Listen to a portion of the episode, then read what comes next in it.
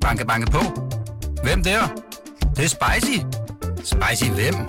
Spicy Chicken McNuggets, der er tilbage på menuen hos McDonald's. Badum, bom, tji.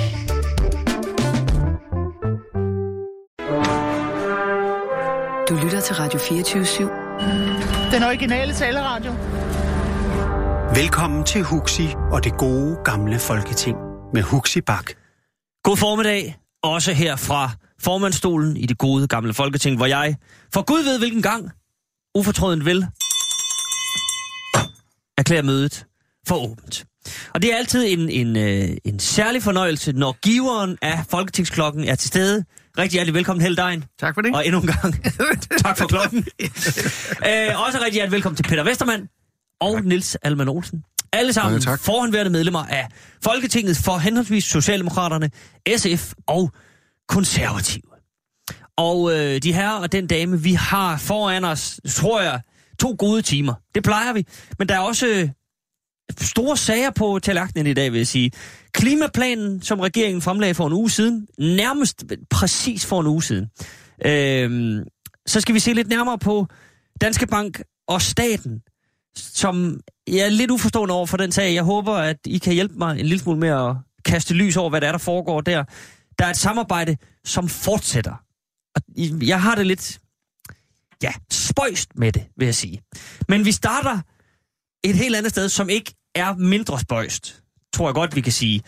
En kvinde ved navn øh, Brita, sådan blandt venner, tror jeg, øh, har siddet i 40 år ansat i Socialministeriet, og hun har til synligheden gennem ja, næsten halvdelen af sin ansættelse svindlet godt og grundigt, må man sige. 111 millioner kroner har hun simpelthen trukket ud af Socialministeriet. Og ikke, hvad skal man sige, hvor som helst i Socialministeriet. Nej, af satspuljemidlerne, som altså er de midler, øh, regeringen og Folketinget hvert år giver til de særligt dårligt stillede. Det kan næsten ikke være værre. Øhm, men, ja altså, når vi har de her sager, så, prøver jeg, så plejer jeg jo gerne lige, sådan, lige at spørge umiddelbart, Heldein, hvad tænkte du, da du læste det her? Altså, det virker jo meget mærkeligt. Jeg, jeg tænkte for det første, det er utroligt. For det andet, så er jeg meget enig i Socialministerens bemærkning. Det er gementyveri. Så det var, det var sådan det, der Jamen, det er vel det er vel præcis, hvad det er. Det, det, det tror jeg da godt, vi kan blive så enige om. det, det var sådan det, jeg tænkte først. Men så derefter så, hvordan kan det lade sig gøre? Ja. Altså det, det fatter man ikke. Nej, 111 millioner kroner Ja. hen over en 16-17 Og så år. over en så lang periode, Ja. og der er ingen i systemet, der har opfanget det. Det fatter man ikke. Men det er jo det samme med Danske Bank. Hvordan kan så noget køre i så mange år, uden at nogen gør noget? Det er jo lige så, det er lige så chokerende, og det er jo et endnu større pengebeløb, vi taler om her.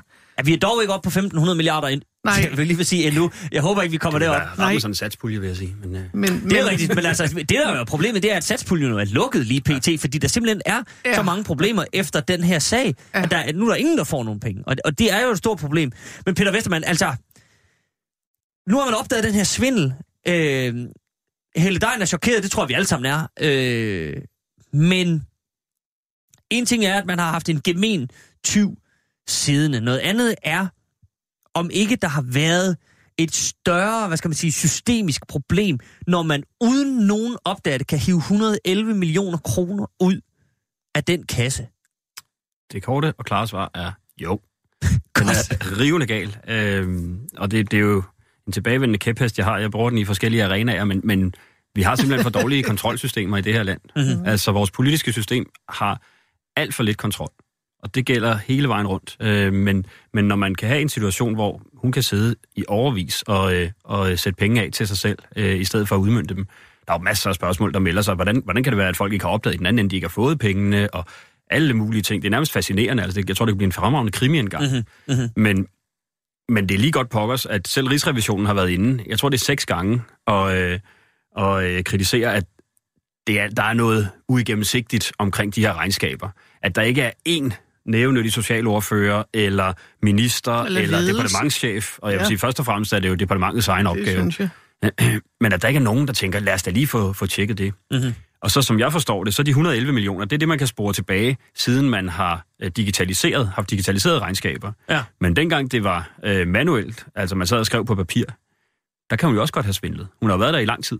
Hun har været der i 40 Så, år. så, så der er jo et kæmpe opklaringsarbejde Ja. ja. i gang. Ikke? Ja. Hvordan Og pokker kan det lade satspuljen sig har jo ikke været der i 40 år. Satspuljen har så ikke været der, nej. Nej. Men, men hun kan jo have svindlet Det andre er ikke steder. sikkert, at hun bevidst har gået efter satspuljen som sådan. Hun kan have svindlet fra andre kasser. Det kan hun. Det er rigtigt. det Og så, og så har jeg så den anden, øh, det andet lille hjertesuk, at øh, nu sidder jeg jo i en, i en region i, i hovedstaden, og, og øh, rent faktisk er med til at føre nogle af de satspuljeprojekter ud i livet, Mhm. mm-hmm. sådan på, på politisk hold, hvor vi er dybt afhængige af de midler, der kommer. Så dels er det en tragedie, at man nu lukker ned for udbetalinger fra satspuljen, men dels øh, rejser det også en masse spørgsmålstegn om, hvor, hvor sikker kan man være på øh, den her finansiering. Så har jeg så en helt anden øh, kæphest også. Jeg har, en helt, jeg har et helt studeri, tror jeg, Jeg faktisk, godt af kæpheste, øh, som handler om... Brita at- solgte jo også heste øvrigt, Ja, men det, det- lad, lad nu det ligge. det er meget apropos. Men, men at, at den her satspulje faktisk er en forkert konstruktion. Altså, jeg synes, øh, de sociale initiativer, der er omfattet af satspuljen, de burde ligge på finansloven. Fordi satspuljen er jo sådan set bare at tage de penge, øh, der ligger øh, til forskel, når man har mindre øh, reguleret de offentlige ydelser. Det vil sige, vi har en regel om, at de offentlige ydelser må ikke følge lønningerne. Det skal kunne betales arbejde, mm. eller, eller hvad man vil kalde det. Og, og den forskel, der ligger der, det betaler, så at sige, dem, der er på sociale overførsler, til folk, der har det endnu værre end dem. Mhm. Og det synes jeg egentlig i bund og grund er en forkert øh, udvikling i et velfærdssamfund, at, øh, at vi ikke har de bredeste Og så, så langt er du jo faktisk enig med enhedslisten, som er det eneste parti, der, der ikke støtter satspuljen af den grund. Det er ikke, fordi man ikke vil give penge til øh, de svageste, men man synes, at man i forvejen tager dem fra nogen, som ikke har øh, særlig mange jeg penge. er ret sikker på, at mit, mit eget parti, SF, også har en principiel modstand mod satspuljen. Vi er bare ikke så, hvad kan man sige, øh, jomfronalske, at vi så ikke går ind, når den nu er der, og er med til at udmønte midlerne. Så, øh, Fint nok, så, så er det nuanceret. Niels Alman Olsen, øh, hvad skal der ske? Skal vi have øh, mere regulering, som, øh, som Peter Vestermann øh, efterlyser her? Eller der er jo eksperter, som har været ude og sige, jamen man skal også passe på med at overregulere, fordi altså en, en gemen tyv, som bruger øh, mange år på at blive superbruger i et IT-system, og at den vej svindler. Det er meget svært at gardere sig mod, med mindre man vil have gammelrussiske tilstande, og øh, tre mand skal dreje en nøgle samtidig for øh, noget som helst. Og det kan også besvære i den anden ende, så er der simpelthen ikke nogen, der får nogen penge, fordi det tager for lang tid, og det bliver for, for besværligt. Hvad, hvad, hvad, gør vi her? Er, vi, er det en catch-22? Nej, det, det tror jeg ikke, det er. Men, men jeg har altid set sådan på det, at akutte problemer skal løses med akutte midler. Permanente problemer skal løses med permanente midler. Og her har vi noget, der godt kunne ligne et akut problem, men det er i virkeligheden et permanent problem. Mhm. Og det er, det skal vi høre, det hører med, at vi er jo i Ludvig Holbergs land, og det vil sige, at den her har jo alle ingredienser til den. Der er jo et stykke Olsenbanden i den her, altså den, den lille Brita fra Hvidovre, der lige sidder med, med den fine hat på, bowlerhatten, og så øh, går hun i gang med at øh, se, hvordan kan jeg klare det her, mm-hmm. øh, Jeg tror kan jeg dreje systemet, ikke? Jeg tror endda er helt kuriøst, og det har ikke noget med noget at gøre, men at sagen øh, dukkede op på selv samme dag, som der var 50 års jubilæum for den første Olsenbanden-film. Bare sådan lige, når det- sol og det stjerner er mere og for- månen stiller sig. det er mere Var, for var at det så det- bare Bedford-diamanterne, hun havde taget? Nu er det altså satspuljen. Altså, tag det, tag det sådan det psykologiske bagtæppe her, ikke? At det er virkelig, det er virkelig morsomt. Øh, men bortset så for det tra- tragiske, også for hende selv og hendes familie og de mange mennesker der, det kommer til at gå ud over bagefter, så synes jeg, at sådan, hvis, vi, hvis vi skal lige som, du beder om komme op i helikopteren, Mhm. så skaber det jo tvivl om vores system. Folk begynder at sige, hvad er det for noget? Virker det ikke, det her? Og det gør det jo så ikke. Og så er der en række ofre, og der må jeg bare sige, jeg synes faktisk, at ministeren er den, der har været dygtigst til at formidle budskabet. Mercado, hun har virkelig været ude og få det her skåret ud i pap. Men så løber der nogle, synes jeg, nogle væge, vage embedsmænd rundt, som ikke vil stille sig op, og man får nogle klip med, med Socialstyrelsens direktør i en eller anden, får en eller anden stor villa, der ikke gider at snakke med folk, og henviser anonymt til pressemeddelelser, osv. osv., osv.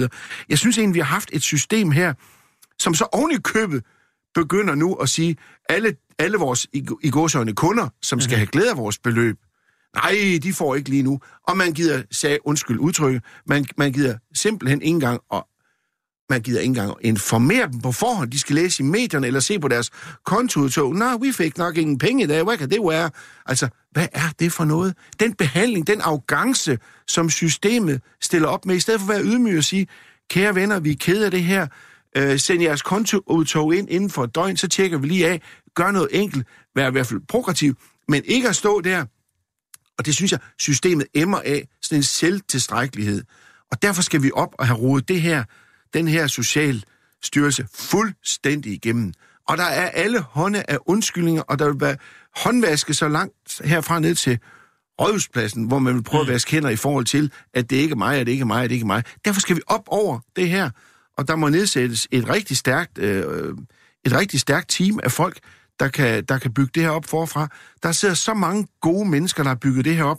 Jeg vil bare lige gøre lidt reklame for Pelle Simonsen, som en af dem, der var med til at lægge det her grundlag på plads. Altså, når det så sander ud, og det her bliver et symptom på, at den er gal, så vil jeg sige, hun har udnyttet en mulighed, og jeg ved godt, vi skal helt tilbage til Henriette Kærs tid, da det startede, og så har man set kurven stige, stige, stige, stige, og så måske falde lidt igen. Men det er et udtryk for, at, at tingene ikke virker ordentligt. Og så vil jeg sige, satspuljemidlerne, og for dem afskaffe, glem det. Mm-hmm. Fordi det er det eneste, Finansministeriet har at smide på bordet ved de store finanslovsforhandlinger, når de små forlispartier skal ind og lige have lidt, og lige have lidt der. Så kommer Dansk Folkeparti at sige, at vi skal have til Jernbanemuseets øh, øh, øh, fonds øh, opbygning. Eller, altså, det, bliver et, det er en, et lille politisk værktøj, som øh, man får meget svært ved at, at fjerne. Og det mener jeg egentlig heller ikke, man bør, men man bør sørge, selvfølgelig sørge for, at der ikke er nogen tvivl om, hvordan det udnyttes mm-hmm. og bruges.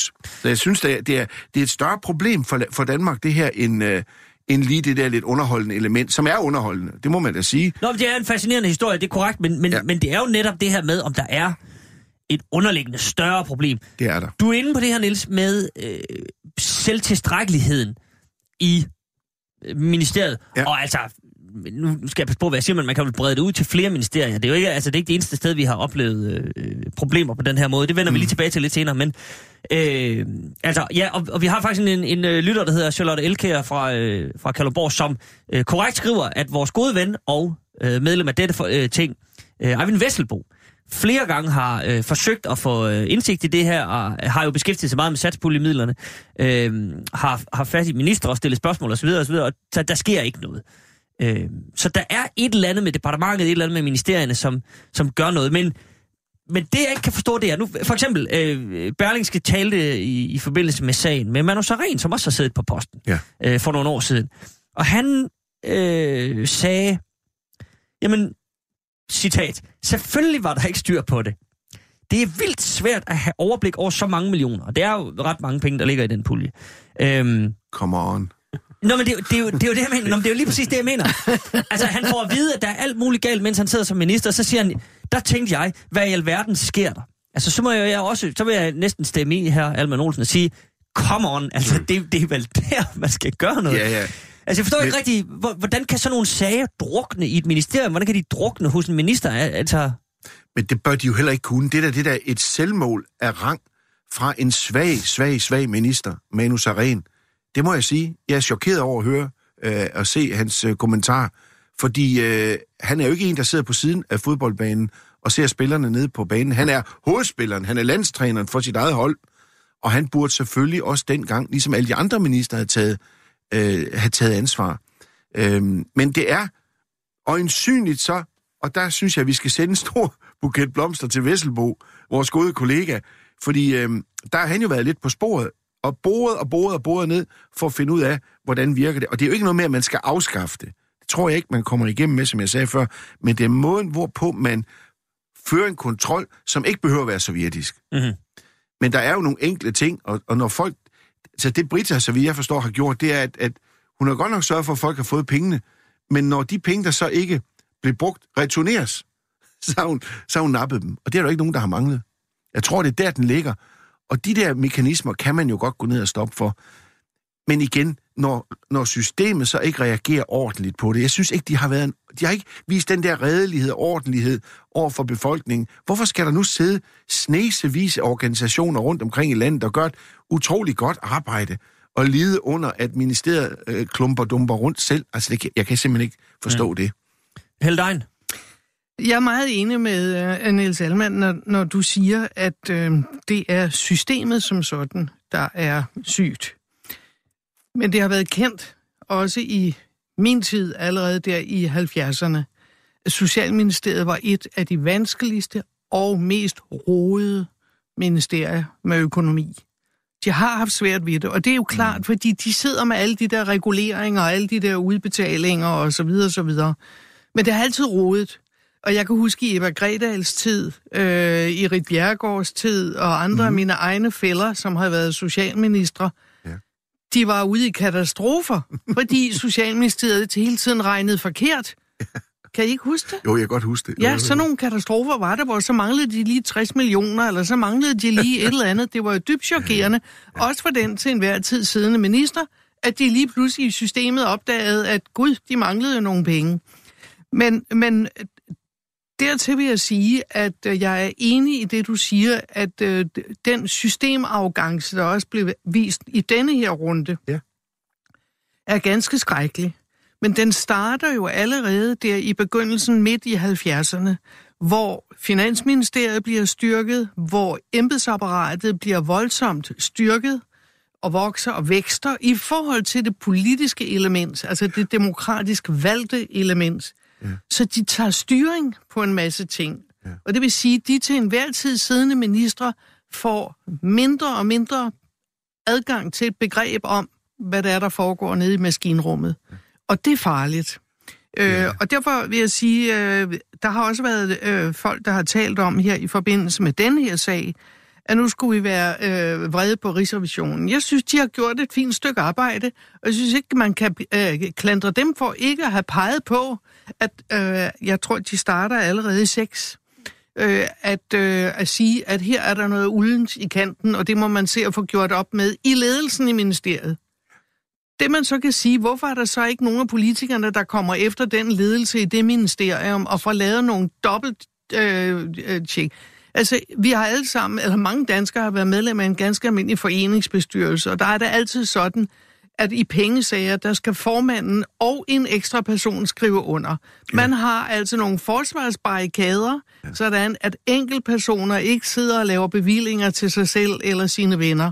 Ja. Så derfor fatter man jo ikke, at man, og derfor har vi også nu her i forbindelse med den her sag hørt, økonomiske professorer fra Aalborg øh, Universitet, det er som regel der, vi hører, de kloge kommer. Op fra. De, de kommer jo derfra, og de fortæller jo så, at man har, i burde i alle ministerier have tre forsvarslinjer, øh, hvor man altså netop har det der med dobbelttjek, og man er to personer, man er aldrig én person. Det er fuldstændig lallende galt, at man i det her ministerium har en dame til at sidde også og fodre øh, Rigsrevisionen, som altså, altså det, er jo, det er jo frygteligt at sidde og høre på. Og derfor kan man kun sige, som man gjorde med Udenrigsministeriet på et tidspunkt, nedsatte man en kommission for at gennem, gennemtænke og reorganisere Udenrigsministeriet. Ja, ja. Det burde man jo sådan, kan, kan I ikke huske Jo, jo, de jo, der jo, rapporter, jeg var vi fik ordfører i det dengang? der, jeg var ordfører det lovforslag. det gav ja, mange netop. kampe. Og det var netop for at få Ja. øh, styr på, hvordan var det, det blev organiseret, sådan så at vi kunne vide, hvad det var, vi fik Øh, leveret som øh, øh, politisk ansvarlige for det der system. Sådan bør jo en minister også med det samme sige, det er ministerium, som jeg nu har ansvaret for. Jeg har, jeg har vagten. Der skal simpelthen øh, nedsættes en arbejdsgruppe, så man får gennemtrævlet det her ministerium, sådan at man ser, hvordan er øh, de her forsvarsbarriere. Øh, øh, øh, barrierer. Øh, dem skal der være tre af, øh, inden sager øh, egentlig. Øh, Man kan godt sige, at det bliver mere byråkratisk, men man kunne jo prøve at, at sikre sig, at det ikke blev alt for byråkratisk, men I bare sikre sig i hvert fald, at der er to personer, hver gang der er noget, der skal øh, øh, deles ud af penge. Mm-hmm. Så den sidste bemærkning, hvis jeg lige måtte komme med den, det var omkring SAS-puljen, der er ene med, med øh, øh, der er ene i, at satspulje-diskussionen, det er en lang politisk, øh, øh, triviel diskussion, som vi har, og jeg er enig med Alman i, at det handler simpelthen om, at det er et øh, demokratisk øh, fletteredskab. Øh, og dem, der ikke er med i de der forlig, de er selvfølgelig imod de der satspuljer. Jeg hører også selv til dem, der har siddet og administreret øh, satspuljebevillinger, øh, både med mit, øh, tin, nej ikke Tine men øh, mit øh, Safe House Red for kvinder, der flygter fra tvangsægteskaber. Der var vi også dybt afhængige af, hvad vi fik af midler. Og hvis lige pludselig midlerne ikke kom, jamen, så var det problem med huslejen og med alle de ansattes øh, lønninger osv. Så, videre, så, videre. så jeg har virkelig forståelse for den ynk øh, og den forfærdelige situation, de organisationer står med, som står på meget små budgetter. Øh, og, så derfor håber jeg virkelig, at Socialministeriets ledelse, som må tage ansvar for det her roderi, at de, øh, de ser bliver færdige med denne her hovedrengøring, så de får svar på, hvilke konti folk har, og så er pengene udbetalt til de rette konti. Og så ser at komme i gang med at få de penge ud til de mennesker. Godt. Det vil altså sige, der er et problem. Vi skal have styr på øh, nogle sager, vi skal have nogle løsninger. Peter Vestermann, øh, du sagde selv, at der, der er noget at gøre. Hvad, hvad, hvad skal vi gøre, uden at det bliver Sovjetunionen øh, Ja, der skal vi meget nødt hen. og, Øhm, og, og byråkratisk? Altså, vi skal heller ja. ikke hen til sådan en... Altså, i, i bund og grund er den her sag jo meget, meget banal. Altså, øh, havde det været en hvilken som helst virksomhed eller privat organisation, så ville man jo sige, at det var revisionen, der var fejlet. Altså, der har siddet en og begået underslæb, og så, øh, og så er der øh, ikke blevet foretaget ordentlig revision, og det er jo det samme her. Mm-hmm. Altså, hvis bare man var nede og kigge på bilag, eller kigge på, hvor bliver de penge, der, der er kommet retur af. Det er godt at høre, øh, nu har jeg så ikke været så meget nede i sagen åbenbart, at, øh, at, det så ikke er, at der ikke er stået organisationer og manglet pengene i den ene ende. Men, men de penge, der kommer retur, skal jo tilbage i puljen, kan man sige, ja, så de kan komme ud til nogle nye. Ikke? Ja. Øhm, og, og det er jo simpelthen, altså, en hver kasserer i, øh, i en lokal skakklub kan finde ud af at gå hen og, og, og finde bilagene og lige se, hvor er pengene, hvor, hvor er de røget hen. Ja. Øh, Men det- må det er jeg så bare lige det stille et spørgsmål, inden vi kommer videre? Fordi det, jeg så ikke forstår, det er, det er jo et ministerium. Altså, det er jo Nej, ikke... det er en styrelse. Ja, jo, jo, jo, men, i, men en det, del af et men, ministerium. En del af et ministerium. Men, ja. Men altså, vi er, det er ikke en andelsforening. Vi er på højere niveau her. Ja, Da man laver systemet, hvorfor er der så ikke nogen, der siger, undskyld mig, jeg lige prøvet, jeg har kigget ned over det, vi er ved at sætte i søen. Mangler der ikke uh, lige en revision her? Altså mangler der ikke, hvad, hvad gør vi, når pengene kommer tilbage? Er der ikke, ser det ikke lidt mærkeligt ud? Det er jo ikke første gang i verdenshistorien, at man laver sådan en øvelse her. Altså det er det, Men der er der er også kommet mange penge tilbage. Der er bare lige nogle af dem, der er gået til videre. Ja. Men, men Ja, ja, ja. ja, problemet er jo, at, at den her satspulje og de her systemer, de opstår meget tit ved sn- knopskydning. Altså, så det er sådan noget, der vokser stille, stille og roligt frem, øh, hvor man ikke laver den øvelse, som du nævnte her, som øh, Niels Allemann så var, var ordfører på. Altså, man sætter sig ned og laver en fuldstændig retlignet, gennemtænkt organisation, øh, som meget gerne skulle være gennemsigtig. Men at det er noget, der lige knopskyder. Nå, vi har der en medarbejder her, hun kan lige sidde og ordne det der, og, og, og så videre. Ikke? Fordi nu er der nogle politikere, der har fundet på at lave det her greb med satspuljen. Det er et smart fletteredskab, og hopsa, så har vi øh, et, et system, som ingen rigtig har tænkt igennem fra start af, men som bare er, er blevet til, og som er ret svært, så kan man jo så rent stoppe der bagefter og sige, juhu, her der er mange millioner, det kan vi slet ikke finde ud af. Men det handler jo også om, at politikere, ministerne, er jo mest interesseret i det, der giver politisk kapital, nemlig at foreslå nye projekter at bruge penge på. Øh, men administrationen af de penge, man allerede har besluttet, det skal jo bare køre. Jeg, jeg havde min øh, nærmest daglige gang i, øh, i Socialministeriet op på ministerkontoret, dengang øh, Annette Wilhelmsen var formand, og jeg var næstformand. Og øh, der, der fik jeg en øh, sjov anekdote fra, øh, fra departementchefen. Når man kigger ud på, øh, på Holmens Kirke, som ligger lige overfor mm. fra ministerkontoret, så står der RFP. Det står nok i virkeligheden for noget med Rex Frederik og så videre, ikke? men øh, men øh, den sjove anekdote er, at det står for riget fattes penge. Og det er finansministeren, som har sørget for at stille det op lige foran socialministerens udsyn. Fordi hver eneste gang socialministeren får en tanke, så er det noget, der koster penge. Og, og, og den anekdote siger jo lidt om, hvad ministeriets opgave er. Det er jo at være de svages øh, advokat og, og, og foreslå ting, der kan gøre det bedre rent socialt i Danmark. Øhm, Men Peter, vi fik jo også en, en frygtelig uh, oplevelse med Annette Wilhelmsen, der lige pludselig delte en million ud, som man nu for godt befinde. Kan I ikke Ja, på huske tv. det? Jo, jo, jo, jo. Med, med, Ja, det var så 1 million, nu er det så 111, vi snakker ja, om, ikke? det er lige og, meget. og spørgsmålet er, om de overhovedet har fået det den. om systemet. det gør det da. Det, siger, det, siger, altså, det tog rigtig lang tid at få, at få landet den sag. Den var jeg jo med øh, Ja. på de indre linjer øh, det. efterfølgende. Og det var uheldigt. Hun får sagt øh, i bemærkning, at, øh, at, at der Ja, ligger en så million i, i, den her, øh, i den her pulje. Men der var jo ikke noget i sagsbehandlingen, man kunne klandre. Det er også derfor, hun får en næse. Øh, men det er, jo, Ja, det er ja. uheldigt, at hun, at hun siger det. Men, men altså, hvis man skal være lidt sjov, kan man sige, det er 1 million. Nu er det 111, vi snakker om. Og spørgsmålet er, hvis øh, Brita havde haft øh, lange nok fingre, om øh, den million så rent faktisk var blevet udmøntet. Altså det her problem er et mere permanent problem, end at man har en ny minister på området, som, Ja, som ja. kommer til i et Men lidt for det hurtigt fortæller øjeblik. noget med et sygt system. Ja, der var nogle embedsfolk, der ikke havde klædt en ordentligt på Ja. ja. i forhold til, hvordan det her fungerede. Netop. Ja. Det er den men, der sag med... men det er jo øh, ministerens ansvar i sidste ende. Det er hendes. Var den sag med, hvad hedder hun? Øh, Lisbeth Zornig. ja, Lisbeth Det var Sorg. Ja, det var den med Sorning. Ja, ja. Men nu skal I høre, vi, Okay. vi, øh, vi prøver lige at holde fokus på Britas 111 millioner, og så Jo. i virkeligheden tage et lille skridt videre. Inden vi gør det, så vil jeg blot øh, minde lytterne om, at det her det er det gode gamle Folketing på Radio 24 Niels Alman Olsen, Peter Vestermann og Helle Dejen er i studiet. Øhm, og se, en ting er Socialministeriet, satspuljemidler, men da jeg sad og læste det her, der kom jeg til at tænke på, jamen, det jo ikke det eneste sted, der har været knas med moneterne, om man så må sige. Øh, bare sådan lige en hurtig scanning over øh, situationen. Der stødte jeg på, bare samme dag, at det jo stadigvæk sejler hos skat. Det er en, en liste så lang med problemer der, med penge der er ind og ud, og de ved ikke, hvad der har været, og noget som helst. Øh, og at der samme dag var knas med øh, Udenrigsministeriets forvaltning af tilskudsordninger til fiskere.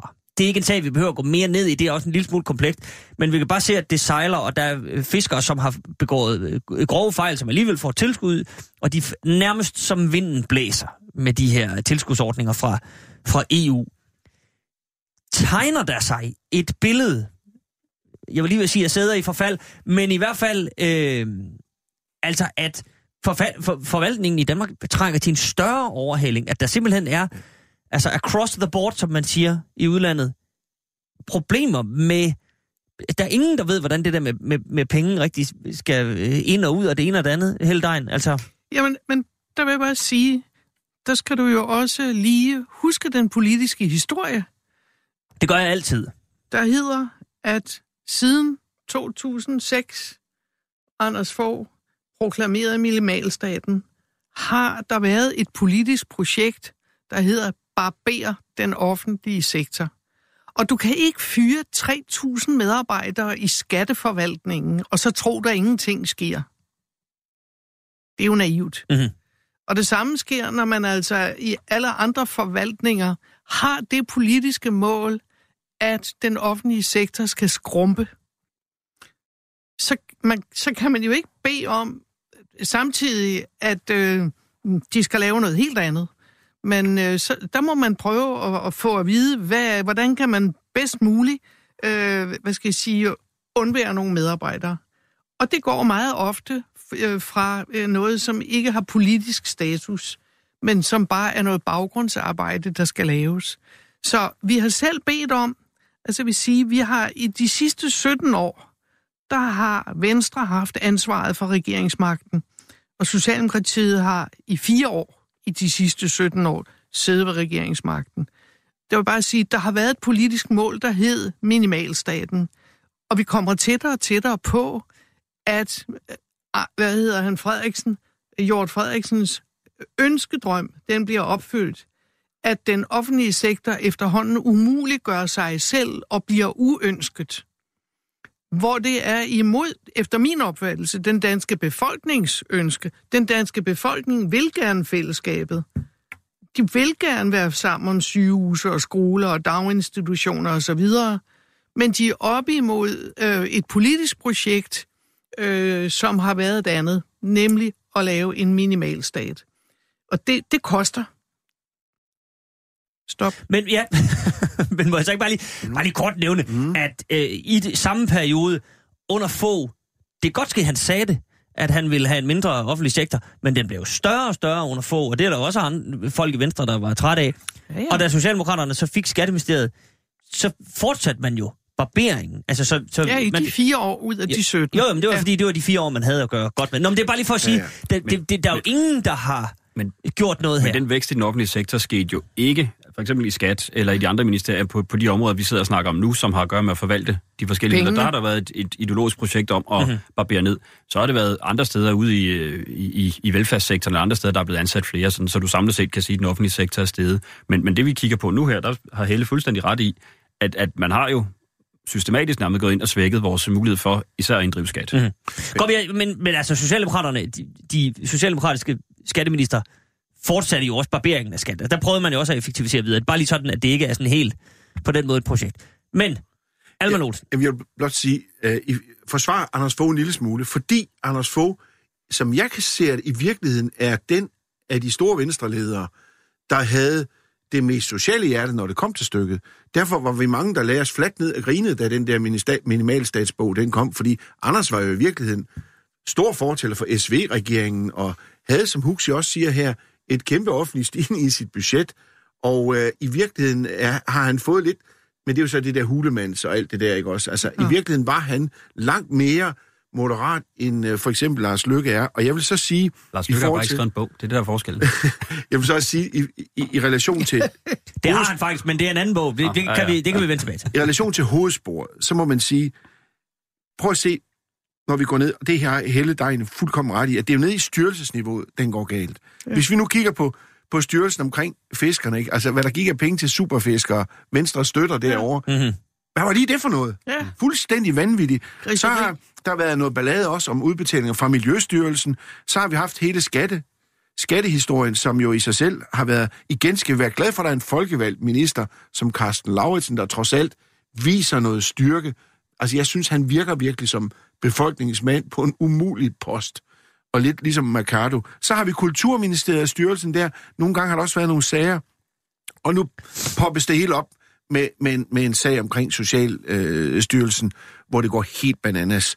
Og jeg mener, det kunne jo godt lægge op til, jeg mener, og nu må man ikke tage mig på ordet, men jeg mener, at hos svenskerne har man lavet en udbetalingsstyrelse. Altså jeg mener, der, deroppe har man et system, der gør, at alle træffer beslutningerne. Nu gør vi det og det. De er politisk tjekket af, men så ryger de alle sammen over i betalingsstyrelsen. Det kunne man jo forestille sig. Vi har i dag noget, der hedder udbetaling i Danmark. Danmark. Kunne man så ikke gå det op, og så sige, alt hvad der går ud af skillinger, det går den vej på, og så sørger man selvfølgelig for samtidig at dæmme op for, at man så tager tager øh, hvidvaskningsanklagede milliardbanks øh, angrebne banker ind, og så videre, så videre. Jeg synes, Vi kommer til det. Vi kommer, vi kommer altså, til det. forslaget her fra det gode gamle må være noget i den retning, mm-hmm. at der laves en enhed, som kan styre de udbetalinger. I gamle dage, der ville vi have nedsat en kommission eller en eller anden Det behøver vi ikke. arbejds- Vi har også. Vi har, vi har fundet ud af Vi har en tremands og en utrolig billig kommission siddende. Ja. Peter Vestermann. Og, og jeg vil altså nærmest til hver en tid sige, at svenske tilstand kan være fornuftigt, når det gælder forvaltning og, og øh, den politiske Mhm. kultur i øvrigt. Øh, der synes jeg, de har fat i den lange ende. Øhm, så det, det, det lyder meget spændende. Lad os, øh, lad os øh, lave det forslag og sende det forbi vores parti, og så er den klappet af. Ja. Øhm, i forhold til øh, alle de her sager, øh, der kører, jamen, så er der jo dels, det Helle var inde på, øh, at der er blevet skåret for meget ned.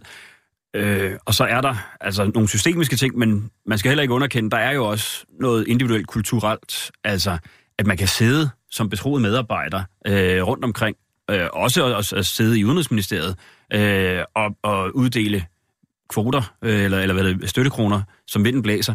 Det, er jo- det må være meget utilfredsstillende, hvis man har en eller anden form for øh, embedsmandsmoral. Øh, så, så der er det noget af det, vi slår meget på, og, og som jeg går meget op i, det er, at der er mulighed for whistleblower. Altså fordi, hvis der er nogen, der har en fornemmelse af, at hende der Brita, hun går og lusker lidt, eller andre, så, så må man da have rigtig gode muligheder for at sige det. Og derfor har vi åbnet, Hun, oprettet... hun, vil, hun vil tage posten som den første whistleblower så. Muligvis.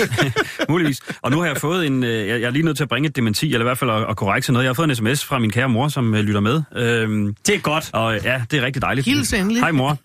øh, og, og, øh, og det der RFP, der står på... Øh, Jamen, jeg har den på også her. kirken, Det er Regna Firmat Pietas, og det er selvfølgelig Christian den 4., som jo er grundlæggeren af Guds frygt. Guds styrker rigerne. Ja, lad, lad, gudsfrygt, det vil måske være stramt, men det vil, pointen kunne være lidt den samme, også bare hvis man siger fromhed. Men det er i hvert fald den, jeg gerne vil ind til at sige, at vores embedsværk må meget gerne være øh, båret af en eller anden form for frød, fromhed. Det kan også være en gudsfrygt, men så skal vi have nogen, der kan rappe dem over nallerne, og så skal Rigsrevisionen være lidt stærkere. Men, men, men, men det kunne være meget fint, hvis Brita Eller havde... Gud skal træde mere i karakter. Det, der må man ligesom... Hvis bare Brita havde kunnet latin, tror jeg, så øh, var meget bedre. Det skal du ikke. Hun virker som en driftig dame. Jeg, jeg, jeg, det skal... Nå, Må jeg godt Helder, øh, ja. nævne som et eksempel, og det kan Alman øh, bekræfte. Da jeg selv var øh, minister for udviklingsbistanden, der reducerede jeg antallet af, mm. af samarbejdslande fra 66 lande til 20 lande. Altså, at den danske Danita-administration i Udenrigsministeriet skulle kunne administrere bevillinger i 66 lande, var jo latterligt. Ja. Og derfor var det det første, jeg gjorde. Det var selvfølgelig ikke populært, øh, og jeg var nødt til at tage ud og, øh, nogle steder og se, hvor var det så, der var en troværdig Mhm. modtageradministration. Øh, men jeg fik det skåret ned fra 66 til 20 lande. Ja, det er og rigtigt. det var jo en, øh, en reorganisering af hele den administration, fordi der havde siddet, jeg ved ikke hvor mange embedsmænd i det der Danida, der bare sidder og forvaltede de der danske ulandsbistandspenge, og de var snot fornærmet. Og nu kom der altså en minister, der ville have styring på det, og ville have, øh, hvad skal jeg sige, øh, bevågenhed på det. Øh, og det skulle være gennemsigtigt og så Men det videre. gav jo også meget stor respekt i virkeligheden. Også Bagefter. Hos, ja, ja, og, men, Sikkert men, ikke i mit parti. men, øh, nej, nej, men vi var der jo til at støtte med det samme. Det var vi, du nemlig, og det er ja, ja. derfor, jeg siger, at du kan Vi- i hvert fald bevidne Det kan jeg huske. Jeg synes, det var at fremragende, man det du kan gjorde der. gøre ja, ja. det der. Ja, det kan Godt. lade sig gøre. Jamen, men det kræver en stærk minister, og det var Helle. Vil jeg godt lige sige. Det var næsten for voldsomt nogle gange. Så jeg, jeg har noteret her, at vi faktisk i dag, og det er jo en stor glæde, når vi faktisk kommer frem til noget.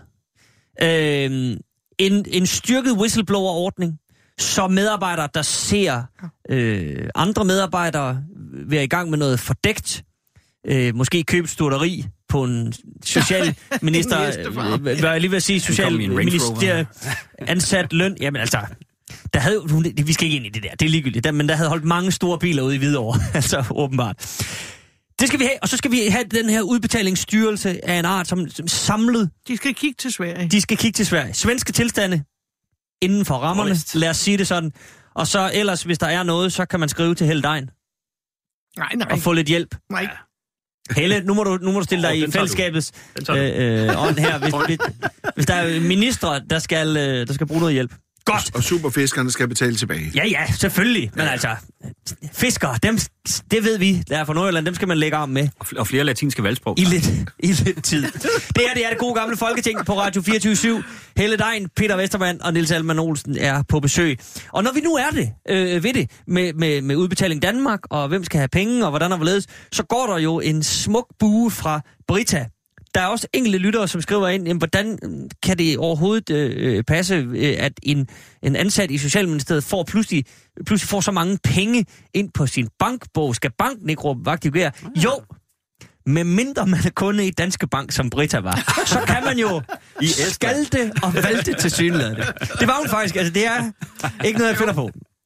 Der er ikke nogen, der har sagt noget, og så vidt jeg ved, bliver de faktisk også tjekket i forhold til det her, for det er jo ret mange ja. penge, der, er- der er tjekket ind her. Nå, men det vi skal til er, at... Øh, Jamen, hun lavede forskellige konti og alt muligt. åh, men stadigvæk 111 Ja, millioner. det er mange penge. Som offentlig ansat. Det er Det er, nem idé. Ja. det er, det er det er, frisk, det er en frisk størrelse.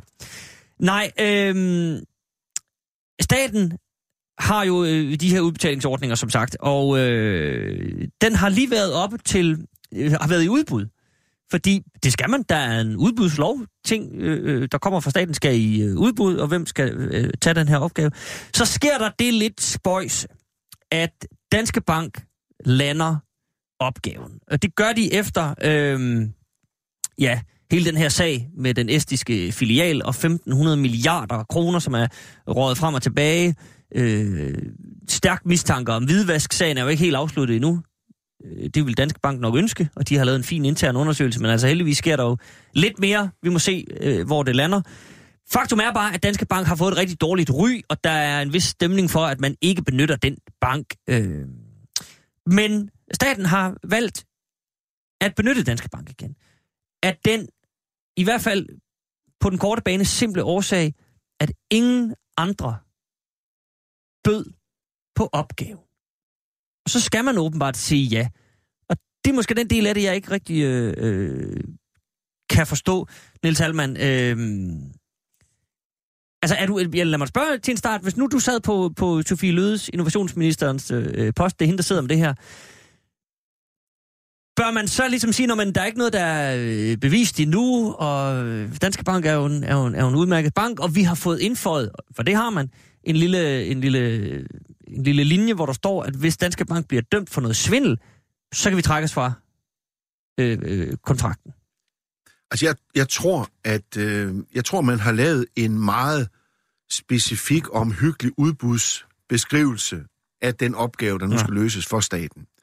Og den er jo detaljeret på alle måder, og hvad der skal stå bagved, og hvad der skal klares, og opgaver, og Mhm. mm-hmm. hvordan IT-delen skal være, og en lang række ting, som så gør, at man er i stand til fra Danske Banks side at sige, at den opgave kan vi godt løse, og vi kan også godt øh, tage den pris, vi nu synes er rigtig.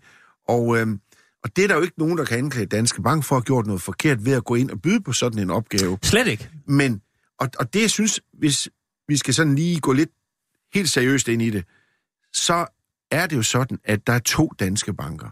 For der er, de, der er det danske bank dengang, hvor det hele fuldstændig sejlede. Og det var jo også under den nu afgåede direktørs tid. så finder man jo ud af, hold da helt kæft, den er helt vanvittig gal, den her. Man prøver at holde det lidt under gulvtæppet og sådan nogle ting, og hu, hu, hu. Men i dag er Danske Bank jo en anden Danske Bank, end den var dengang. Og det vil sige, en hver, der bare går op og hæver 3.000 euro øh, og skal bruge til sin øh, kanoferie eller et eller andet, bliver jo fuldstændig... Det er jo nemt, det er jo gået helt over gevind. Altså hvis man har konto i Danske Bank, så ved man, der skal ingenting til, før man bliver tjekket. De har nok det mest vel gennemarbejdede detektorsystem i dag. Det havde de ikke dengang. Og det vil sige, når man så med de, det hedder så fint Standard Operation Procedures, SOP, har rettet sig ind i forhold til fremtiden, så skal man selvfølgelig ikke udelukkes for det spil og få lov til at byde ind på nye opgaver, fordi man har den gamle sag kørende. Jeg synes måske, jeg synes måske det taler til pengesektorens... Det kan også være, at regeringen burde have sagt, at vi vil have tre tilbud. Jeg synes, der er sådan en lille smule... Hvad er det for noget? Øh, hvorfor de er den eneste? Øh, kunne de så ikke have indført et eller andet om, vi skal have tre tilbud?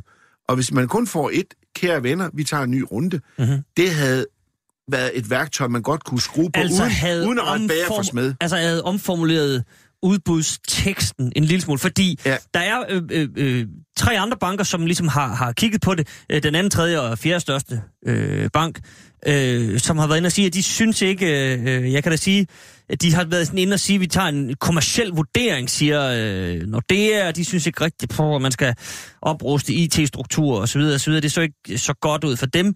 Jyske Bank, som har gjort det før, Ja, det har de nemlig. Øh, de siger, jamen, øh, jeg vil ikke rigtig, de vil ikke rigtig, de vil ikke kommentere det. Men så bliver de spurgt, om de, om de godt kunne levere det, staten øh, øh, efterspørger. Jeg siger, jamen det kan de godt, men Ja. de vil ikke. Ja. Nej, nej. Så er det måske staten, der, altså, skal man så ikke have en større samklang med, med den finansielle se- sektor? Jo, og sige, det skal man da. altså, Og, og jeg vil også sige, hør nu lige her, banker har jo en verdensrekord i at glide af på ansvar. I at tage mangel på risiko. I ikke at, at, at, at støtte mange af de små øh, virksomheder. Hele Danmarks iværksætterkultur skal løbe rundt med nogle vækstfondssystemer og nogle vækstkautioner, som staten tilbyder. Hvis du for eksempel skal have en vækst, hvis du har opfundet noget nyt, så kan du få en vækstfondskaution, så tænker du, gud, nu får jeg de penge. Nej, nej. Det er penge, som bankerne får, og hvis du så går ned og hjem, jamen så hiver banken de penge. Altså, Danmark støtter de banker i en grad, som har været helt exceptionel. Og så her, hvor staten og Danmark skal bruge lidt hjælp, så, har, kan, så kan de pludselig ikke huske, hvem Danmark er. Nej, men- det er jo men- hyggeleri ud over enhver grænse. Og der, Det- det der klart. finansråd der, Tak. hold nu lige op. Og der sidder Tak, vi... Niels. Jamen, jamen, det er jo det sådan. fantastisk. Jeg, jeg har vi foldet mine sidder- hænder ned, så jeg, Ja, jeg Ham, er der ved at råbe halleluja. ham, der sidder med fra Finanstilsynet, den tidligere direktør Nødgaard, Ja, ja. fra Finanstilsynet, der nu sidder derovre, tid, hvor han var, i, finan- han var en af de hårde drenge dengang. Ja, ja. Nu sidder han kisse, misse, misse, og uha, nej, nej, nej. Altså, de der banker skal virkelig til at... Og der er vi jo inde i noget helt andet. Det gør jo ikke, at Danske Bank ikke kan klare den her opgave. Nej, men, men vi er enige i, at den kulturen omkring de danske banker og landet Danmark og borgerne, den er vi nødt til at kigge Men må jeg så ikke lige her gentage regna firmat pietas? Jeg synes, der er meget pietas nu. Fordi det handler vel også om, at politikerne, som måske skal være knap så fromme, og så sige, jamen, så må vi skulle tage den tete, vi trods alt har, og, og øh, gå til stålet i forhold til at sige, jamen, vi vil ikke øh, øh, arbejde med den bank. Vi vil, vi vil som lovgiver i det her land nedsætte nogle, nogle regler, der gør, at ja, altså øh, iværksættere kan få det lidt bedre, men også sætte et system, som gør, at det ikke bliver Danske Bank, der kan, der kan øh, køre den her opgave. Jo, men til gengæld er det jo et problem, hvis nu Danske Bank i dag lever op til alle de krav. Det er det, der er min lille pointe. De lever jo op, de har jo rettet ind og rettet ind og rettet ind og rettet ind. Og som, som jeg også kan høre, det er jo ikke, fordi jeg er nogen stor forsvar for Danske Bank, men man er, vi er jo også et retssamfund, som jo ikke kan leve af kun, øh, hvad, hvad lige Clemens show øh, hver torsdag mener om det ene eller det andet. Altså, der er her nogle regler, og her er trods alt lavet noget- en udbudsrunde, som jeg ikke betvivler er i orden. Og derfor har regeringen jo så antageligt nu så mulighed, eller de har så valgt Danske Bank, Mhm. mm-hmm. men, men, men der hvor jeg synes, så er det ikke regeringen, der gør noget forkert, bortset fra, at man kunne have lavet, undskyld, det er ikke Danske Bank, der gør noget forkert, regeringen gør noget forkert i, at de måske Jamen, jeg, ikke der er ingen, jeg tror ikke, til- der er nogen, der siger, at Danske Bank gør noget forkert Nej. længere. Men, Nej. men altså... Men skal de så straffes, før de er dømt for, at de må ikke få de her de opgaver? Nej, men lad mig, lad mig sige det. Nu spørger jeg Peter Vestermann. Den holder ikke. Peter Vestermann, prøv lige at høre her. Det, det handler jo også om, at politikere langt hen ad vejen, så kan man sige, når man så er der alt muligt, øh, ret skal være ret, og det ene og det andet, ja. og det er et retssamfund osv. Ja. Ja. Jo tak, Men der er jo også tit partier, som siger, at det er ikke rigtigt, måske ikke lige vores kop te, men altså meningsmålingerne, de peger i den der retning, og vi gør sådan egentlig, hvad vælgerne synes. Og jeg skal da lige lov for, at vælgerne lige nu synes, at det er sat med, undskyld formandens øh, franske, men det er en dårlig idé at benytte Danske Bank nu. Jo, jo. Altså, og det, retter, det, der, der har det her regering så åbenbart ingen øh, kvababelser med.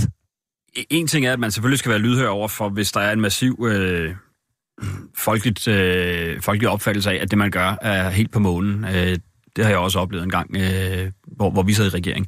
Øh, og der skal man selvfølgelig som politiker jo vurdere, at det, er det nu også snedigt, det jeg gør. Men, men noget andet er, at det også det rigtige at, at gøre. Og der mener Niels, at det er den rigtige proces, øh, der har kørt, og udbudsrunden øh, ikke kan, kan betvivles. Lad mig bare sige dongsagen, at der synes jeg i den grad, man kunne betvivle Finansministeriet, hvordan de kørte en udbudsrunde. Så, så det er ikke sådan per definition, at udbudsrunder bare er, som de skal være. Øhm, og så, jeg var fuldstændig enig, jeg var helt øh, oppe i skyerne, øh, da, da du øh, kritiserede bankerne for at glide af på ansvar, og sagde, at der skal mere, mere øh, styring og, og politisk øh, lederskab til. Mere regner firmat og mindre pietas. Øh. Men for mig at se, så er den her sag jo ikke afsluttet. Der er netop ikke faldet en dom endnu, og vi kender ikke omfanget øh, endnu, og og så at gå ind og, og vælge Danske Bank igen, det er simpelthen... Øh, altså, en, en ting er, at det er på den korte bane, og sådan i forhold til meningsmålinger, hvad vi er, upopulært og uklogt. Men det er jo også forkert at gøre det med en bank, der i den grad har svindlet, og, øh, og, og det kan godt være, at man ikke alle steder i banken har været vidne om det, men så har man misset sin tilsynsforpligtelse, ved at mene. Øh, så så det burde, den burde, altså, den er lavet hvidvask, den burde være blacklistet. Altså, hvidvask, sort liste. Du vil ikke føre så, en dom. Nej, nej, det, men, men, men Du kan ikke, nu, du nu, kan ikke, nu, har de så, nu har de så fået skrevet ind i, øh, i kontrakten, øh, som jeg forstår det, at de kan fyre dem, hvis de bliver dømt. Ja. Men det er jo også så, har man haft, Det så, kan hvor, hvor mange millioner var det, vi brugte på Serum Institut udbuddet? Hvor mange har det her så kostet? Altså, mm. Så på den måde er det jo hovedet under armen at lave en udbudsrunde, når den her sag, øh, den kører, og så ender Danske Bank med at få den, og så skal vi fyre dem om et halvt år eller et år, øh, når, når, der, når der ligger en, en dom. Men, men hvis jeg må tillade mig at, at hæve den op på et lidt højere niveau, fordi altså, alternativet at have til Jyske Bank i stedet for, det er måske lidt bedre, men, men de har også rodet med skattely, og, og hvad ved jeg, øh, har der også været sager om. Så det, det, det er, hvad det er. Men, men hvis vi tager den helt op i, i, i tårnet og kigger, jamen hvorfor er det overhovedet en privat opgave, det her? Ja. Det handler om, at staten skal udbetale sine penge. Det bør en stat, der kunne klare selv. Altså, der, der synes jeg ikke, man skal være så udbudsideologisk og sige, vi skal have fat i nogle private banker, fordi det er noget, der handler om penge. Altså, en stat har altid, tidligere i hvert fald, kunne finde ud af at udbetale løn til sine ansatte, uden en mellemmand, der skal tjene 50 millioner på fire år på at gøre det. Så, så kan man diskutere, om fire år er en smart udbudsramme. Øh, ramme. det, det er det så øjensynligt ikke, fordi der er ikke nogen, der gider at byde på det, fordi det er så kort tid, hvis de skal opbygge systemer til det. Men, men hvorfor er det overhovedet en opgave? Det synes jeg egentlig er diskussionen. Mm-hmm. Øh, Ja, Helle Dein. Jeg er enig med Peter Vestermann i, at vi, vi nok lige skal have den lidt højere op ja. og diskutere øh, Øh, på det øverste led. Og det øh, stammer jo fra bankkrisen, øh, hvor vi var med til at alle sammen som, med vores skattepenge at holde rumpen oppe på diverse banker. De fik bankpakke 1, og de fik bankpakke 2 ukritisk. Og i andre lande, i forbindelse med med denne her bankkrise, lavede jo opfølgende lovgivning, ikke mindst i USA, men også andre lande, lavede det. Danmark afviste regeringen, at det var der ingen grund til, at det hele kørte fint, som det skulle. Det gjorde det jo overhovedet ikke. Der var netop behov for, at man øh, for eksempel overvejede sådan en løsning, som Peter kommer med her, at staten selv håndterer sine egne udbetalinger. Ja. At man bygger en, som vi sagde før under et tidligere spørgsmål, en udbetalingsenhed op i et offentligt regi. Mm. Øh, og der vil jeg sige, øh, det næste jeg vil sige, det var om selve udbudsrunden, som øh, formanden spørger til. Den er jo helt gal efter min opfattelse, når man laver en udbudsrunde, og man får et svar. Det er ikke godt nok. Der er altså et politisk svigt hos en minister, som ikke er sin øh, opgave voksen. Sofie Løde skulle selvfølgelig med det samme have sagt, det, det er ligesom, jeg blev også udsat for som minister, jeg, blev, jeg, jeg skulle øh, forholde mig til, om nogle aviser ville med mig ud at rejse. Der var kun en, der bød, det var Ekstrabladet. Og der skulle man jo så ikke sige tak til det, vel? Nej, der skal man lave en udbudsrunde en gang til at sige, vi har brug for, at der er vinkler øh, forskellige steder fra. Og derfor havde det også været klogere som minister, netop på et baggrund af hele den her historie, jeg lige har omtalt, at sige, nej, vi er nødt til at fordele det her på flere banker, sådan at staten er sikret. øh, så vi ikke står i den usikre situation med en bank, som er under en så voldsom anklage for øh, ja, utugt øh, på alle planer. Øh, det, det, det mener jeg er et politisk svigt. Øh, og øh, der, derfor var jeg meget glad for, da Niels Almand der, øh, det du sagde, fordi jeg synes, du siger det selv så klart, at du er enig i, at her var der et svigt. Og Ja, er der enig. skulle man have lavet en ny udbudsrunde og sige, jamen vi vil have flere aktører på banen, fordi vi vil ikke stå med flætningerne i postkassen.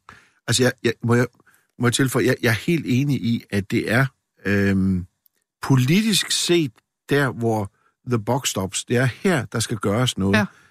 Selve Danske Bank, der går ind og byder os efter de regler, de kan jo ikke gøre andet end at byde ind. De kan ikke gøre andet. Men, men banksektoren svigter. Og det politiske resonemang, hvor Sofie Løde jo gjorde det godt, synes jeg egentlig dengang med de kommunale forhandlinger, og så blev presset lidt baglæns i, øh, i hierarkiet af mærkelige grunde. Hun står jo nu og burde have taget det der resonemang. Yes. Øhm, kære, kære, kære, venner, kære venner i, øh, i finanssektoren, det her, det duer ikke. Ja, præcis. Det kan I ikke være bekendt. Nej. Og så er det, vi er fremme med det der, det er jeg sådan set fuldstændig enig i, at den der udbetalingsstyrelses tankegang ville løse det, det ud fra én ting. Man kunne bare bruge det argument, jamen kære banker, I gider jo ikke engang. Nej. Mm. I er jo fløjtende ligeglade. Mm. Ja. Så kommer der en ting, vi skal have med ind i billedet i forhold til bankernes optræden og skaltende valg og mangel på risiko. Jeg synes også, retfærdighedsvis skal det siges, at pengepolitikken herhjemme jo i- via Finanstilsynet har lagt en masse, masse, masse, masse, masse, masse bånd på bankerne, som jo gør, at, at det er sværere i dag at låne Ja. penge ud osv. Så, så der er bedre styr på bankerne trods alt i dag, end der var dengang. Men ikke Men der har ikke været styr nok til, og nu står hele Danmark... Altså prøv at lægge mærke til, at det danske aktieindeks mm. er som land styrket, er styrtet helt ja. ned i bund. Vi har minus 6 eller 8, hvor Norge har, det er det værste, man kan sige til en dansker, at nordmændene har 8-10 stykker i vækst. Altså Danmark er som land virkelig ramt af det her. Og hvad hører vi fra bankerne om det? Ikke en lyd. Nej. Bankerne har været med til at bringe Danmark under pres. Vores aktieindeks falder. Vi er virkelig som land under pres. Og det snakker man ikke så meget om. Man vil hellere der tale om Olsenbanden, øh, halløjet med, med Brita og sådan noget. Ikke? Mm-hmm. Så er det sjovere. Og der er medierne, der synes jeg, medierne svigter også enormt. Ja. Ja. At de ikke borer sig ned i alt det her på en helt anden måde. Men, men Niels Halman Olsen, må, jeg, må jeg lige... Vi kan altid... Vi har en pind... Øh, en, en pind. Vi har en finger, der konstant peger på medierne. Den er i studiet, og den peger har altid vi. på dem, for de er altid medskyldige. Ja. Så langt, så godt. Ja. Men nu bare lige for at holde den på politikerne. Altså... jamen, som repræsentant for Blå Blok her i vores lille flok i hvert fald. Øh, det her, den her tanke om en statsbank, fordi jeg kan sagtens følge Peter Westermans tanke om, jamen, selvfølgelig bør Og vi har staten ikke da- talt om en statsbank. Nej, Det skulle nej, du lægge mærke til. nej, det, det var er ikke også- det, vi talte Nej, om. det talte de nemlig ikke om. Det er også derfor, Okay, jeg altså, er stadig Jeg, med jeg, på jeg, vil sådan set, jeg vil sådan set gå ind for en, men den skulle lave, den skulle lave mere og andet. Godt, Jo, jo, fik vi skal jo en, ikke- en statslig... Jo, men så har vi jo... et- Så har vi jo Men en udbetalingsstyrelse, vi prøver at blive enige om her. Ja, Okay. en statsbank. Så holder vi den der til. Så vil Brita få videre at starte. formand. Formanden for går for det langt, kan jeg godt mærke. Vi holder os til det. Vi Men, men, i men Niels, vi har en blå regering. Øh, er det overhovedet muligt? Fordi hvis man skal lave sådan noget, det er jo også en større sag at sige, når man så laver vi en styrelse, som skal stå for det her udbetaling, og hvis den skal stå for lidt mere, altså hvis vi tager et skridt bare hen imod en statsbank, øh, så bliver det også voldsomt. Er det noget, en blå regering nogensinde, selvom man måske tænker, selvom Sofie Løde måske tænker, at det skulle egentlig være en god idé, men er det noget, man nogensinde som blå regering ville kunne få igennem? Ja, sagtens. Altså, Hvordan skulle den serveres? Jamen, øh, Fordi jeg er sikker på, at folk vil komme Nå, til at jo, sige, ligesom formanden, det er jo, det er jo en statsbank. Jeg har, nu, har jeg, nu har jeg jo heldigvis mulighed for igen at citere Poul Slytter. Men jeg sad også, at klokken er 10.58, jeg tænkte, det er da ved at være lidt sent. Time her. Nu kom den. Poul Slytter sagde jo hver gang, der var sådan noget som det her, eller ikke hver gang, men han sagde i hvert fald med stor fylde på et tidspunkt, hvor der var en eller anden, der havde lavet virkelig noget over i en styrelse. Den klaptorsk, tror jeg, han brugte ud, han havde talt med flade her. Den klaptorsk, der har stået for det her, bang, bang, bang, derfor gør vi nu, bang, bang, bang, det, slut, færdig. Og jeg mener, hvad, hvad man ikke formåede at gennemføre som en lille konservativ regering i sin tid, der rettede op på utrolig mange ting, det er ikke små ting. Det her vil være en nem ting. Problemet er bare, at vi har en lille bitte, bitte, bitte, bitte skrøbelig regering. En unaturlig den for lille regering. det. Den er jo alt for svag. Ja. Og det er problemet, og derfor håber vi jo, at det går bedre her om nogle måneder til valget. Vi, sat, vi også, øh, du satser på de øh, ja, gode 40 slytterske mandater til I- i- konservative, i- og så i- skal ja. vi se løjer. Og så kører det igen. I det her spørgsmål, der, der vil jeg så også sige, der vil jeg savne Slytter på en anden måde. Øh, og det er, at han sagde, at øh, han var ikke så konservativ, at det gjorde noget. Øh, og det er jo en, en pragmatisk indstilling at få tingene til at fungere. Og der synes jeg, at den her regering, den bryster sig af at være den mest liberale øh, nogensinde. Og så nogle gange møder den en mur, der handler om, at Dansk Folkeparti ikke er særlig liberale. Er. Men, men, øh, men i, i øh, grundsynet omkring, hvordan finanssektor og alt sådan noget skal fungere, der er de meget liberale. Og der øh, har jeg en opfattelse af, at det er et princip, at man skal udbyde så meget som muligt, og at det, et, et privat monopol nærmest er bedre end et offentligt monopol, hvad de fleste af os andre, der har bare krattet lidt i økonomisk teori, vil, vil løbe skrigende væk på. Ikke? Mm-hmm. Øh, selv Adam Smith sagde, at det var, det var det værste, man kunne få, det er et privat monopol. Så øh, lad mig bare sige på 10 sekunder, lad os splitte de der største banker op og få lidt mere ro på øh, i, i finanssektoren. Det bliver de sidste ord omkring øh, Danske Bank, staten, Brita og de øh, øh, mange penge, vi har øh, talt om her. Vi skal slet ikke tale om penge. Ja, det passer nok ikke helt, men vi skal ikke, det skal ikke være fokuspunktet. I næste time, der skal vi nemlig snakke om regeringens klimaplan, men først nyheder. Banke, banke på. Hvem der? Det, det er spicy. Spicy hvem? Spicy Chicken McNuggets, der er tilbage på menuen hos McDonald's. Badum, bom, tji.